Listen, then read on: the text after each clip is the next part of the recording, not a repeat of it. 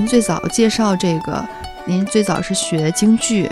然后又呃很长一段时间是在演小剧场一些先锋类内容的剧目，到现在演喜剧，然后现在又开始接触这种就是即兴非常就互动性非常强的这个喜剧内容。就是您在参演不同类型的这些呃舞台的这个剧目的时候，有什么样不一样的感受，以及您目前个人最喜欢的是什么样的一个演出环境？这个问题，不同的形式啊，不同表演风格以及不同的演出风格，就是对于一个演员来讲是一个非常好的事情。像我这样能够有这么多种这种经历的其实不多，我是有很多的偶然性造成了我现在这样，就接触过很多种表演风格、表演样式，各种门类接触过特别多，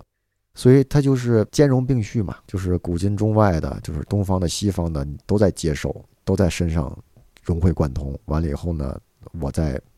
根据这些个要素学会的这些个表演技能、表演技巧，然后再去放在我每一个下一个新的戏里面，都会有一定的非常好多的帮助。你要说我现在喜欢哪种的话，肯定还是喜欢这种比较传统的纯粹的这种喜剧。现在演的这我也是头一次接触这个理发店这种形式的沉浸互动剧，但之前也有过一些个所谓的互动，但是像他这个就是主打就是沉浸互动的这种剧，还是头一次接触，就是挑战特别大。嗯，对，跟我们传统那个舞台上那种演的传统喜剧就是相比，就是这个难度非常大。第一就是它是个小剧场，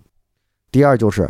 它人数有限，就那么几个人，完了之后你要从头至尾一直在台上。第三点就是你在去跟演员的交流的同时，你还要去跟观众交流，而且观众这个东西它是未知的，嗯，观众会给你什么你是不知道的，演员都是固定好的，观众给你东西你是不知道了，但是你要把它给你的东西你得接住，得拿过来再递到你的舞台上，给到你的对手们手里。完之后你要再必须保证这个东西是一个通畅的，你像你中间一个桥一样，那个桥不能塌，观众在这一岸，你的演员们在那一岸，中间就是靠你这座桥去连接，你让他们时刻保持通畅，这个车在上不能堵塞，车也不能翻到桥底下去，你桥也不能因为来点风就是风吹草动然后就晃了就塌了，不可以，就是你的稳定性。这个就是对经验啊，对你的临场反应啊，对你的这种像您说的即兴能力，它都是有一定要求的。当然这跟纯的即兴表演还不一样啊，纯的即兴表演它更多的像是一种游戏，它是一种非严肃的场合，它是一个就是纯娱乐场合，就是大家都是很包容的心态在看待你的即兴表演，就你没有错没有对啊，只要你能够我演出来，我告诉你是什么，你能演出来就 OK 了。但这个不行，这个它是有标准的，你不能出错，你不仅要即兴，你还不能出错，你得即兴在那个点上，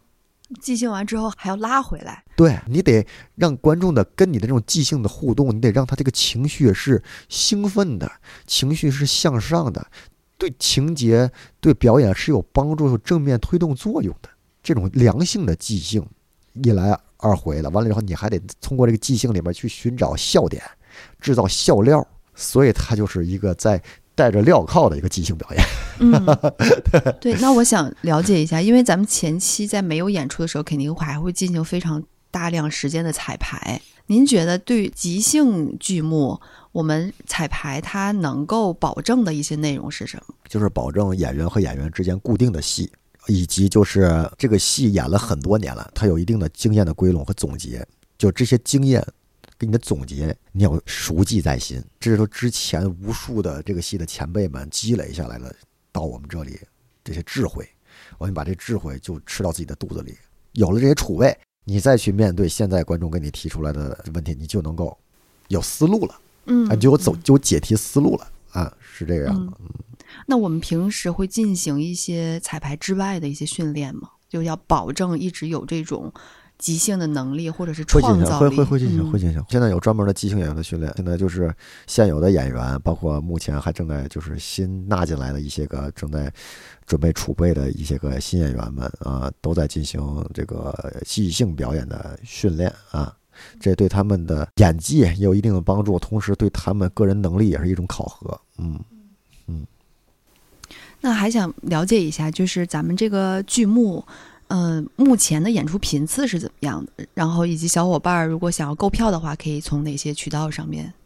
嗯来获得信息。目前风光理发店在天津这边现在嗯基本上都是做到从周四到周日啊、嗯，然后每一周五场的演出，当然也会嗯因为这是个驻场项目嘛，驻场项目它相对来讲嗯可能我们的演出空间是固定不变的，所以相对嗯在我们营销运营端这边去安排演出的时候就会更灵活一些，所以嗯赶上一些节庆档啊，包括可能嗯不是在周末或者在嗯周中的时候有一些节庆，然后那个大家会放假的这个时间，我们也都会安排相应的演出。对，然后这边嗯、呃、在我们自己开心麻花的小程序就可以去呃购票，我们一般就是会一个月会有两次开票，每一次开票开两周这样的一个呃节奏。那想分享一下，就是麻花目前在购物中心这样的场景里边开设的剧院的这个项目多吗？以及说您作为这个品牌营销端的这个负责人，能够感受到在购物中心商业体这样的环境里面来做这个戏剧项目的一些推广啊、营销啊，会有哪些特点？麻花在购物中心里面其实现在就是说呃，已经就是陆续越来越多了。那其实天津这边我们之前应该是在二零二零年的时候，我们也是在南开大悦城那边开了一家剧场，当然现在那边主做的是儿童的项目。那在疯狂那个万象城这边是我们的一个驻场项目。那我知道的可能杭州在大悦城啊、呃，包括那个上海这边的疯狂理发店也是在上海那边虹口区的呃月亮湾这样的一个综合体，然后北京啊深圳都会有非常多的，现在就是越来越多的项目去呃在商业综合体里面去去开设。嗯，然后这个在其实选择在商业综合体里面去开设剧场，首先嗯、呃、在在这个剧在这个综合体里面相对来讲对剧场的硬件条件会要求少很多，相应来讲说对整个剧场的成本啊，包括说一些硬性要求就会低很多，因为其实我们专业的大剧场要求还是蛮高的，包括整个的运营投入都是非常高的。那在剧在这个商业综合体里面呢，因地因地因这个呃场地的条件，然后去引进我们嗯、呃、比较适合这个场地的呃剧目啊，这样来讲讲相对于我们运营来讲呃就是会成本压力会小一点。另外呢，从营销端来讲，像以前我们可能常规的大剧场更多的嗯、呃、更是呃本来就是这个观剧的人群，或者说它目的地就是剧场，那就是它本身就有观剧需求的这帮人。但是当我们把剧场开设到了商业综合体里面，其实我们是希望就是看上的也是商业综合体的这个大的消费环境啊，我们会希望嗯、呃、我们的这个观剧能够像电影，能够像嗯、呃、其他的一些在综合体里面的一些周边的娱乐，成为它整个消费的一个分支或者消费的一个末端，它能够成为年轻人也好，或者说整个就是出来出游的人到商场里面整个这么一站式吃喝玩的一个这个呃一个一个肢体。对，所以就是这样，我们是这样去想的。所以相对来讲嗯、呃、它相比大剧场之外，它就是除了一些本身目的性就在观剧的人，也会有一些这个流动人群或者是即时性人群，尤其在所以在周末呀包括节庆档的时候就会非常明显。那可能相对来讲对我们会觉得嗯，对于普通的观众来讲，它其实降低了观剧的门槛儿。嗯，因为相应来讲，可能以前的剧对于很多人来讲，他还是觉得会有一定的门槛儿，但是这样呢，会会让大家更加愿意接受，更加愿意走进剧场。嗯嗯，其实一定程度上来说，其实咱们现在在做的这些呃新的剧场空间吧，对于生活来说也发生了一些功能啊，或者是意义上的一些转变。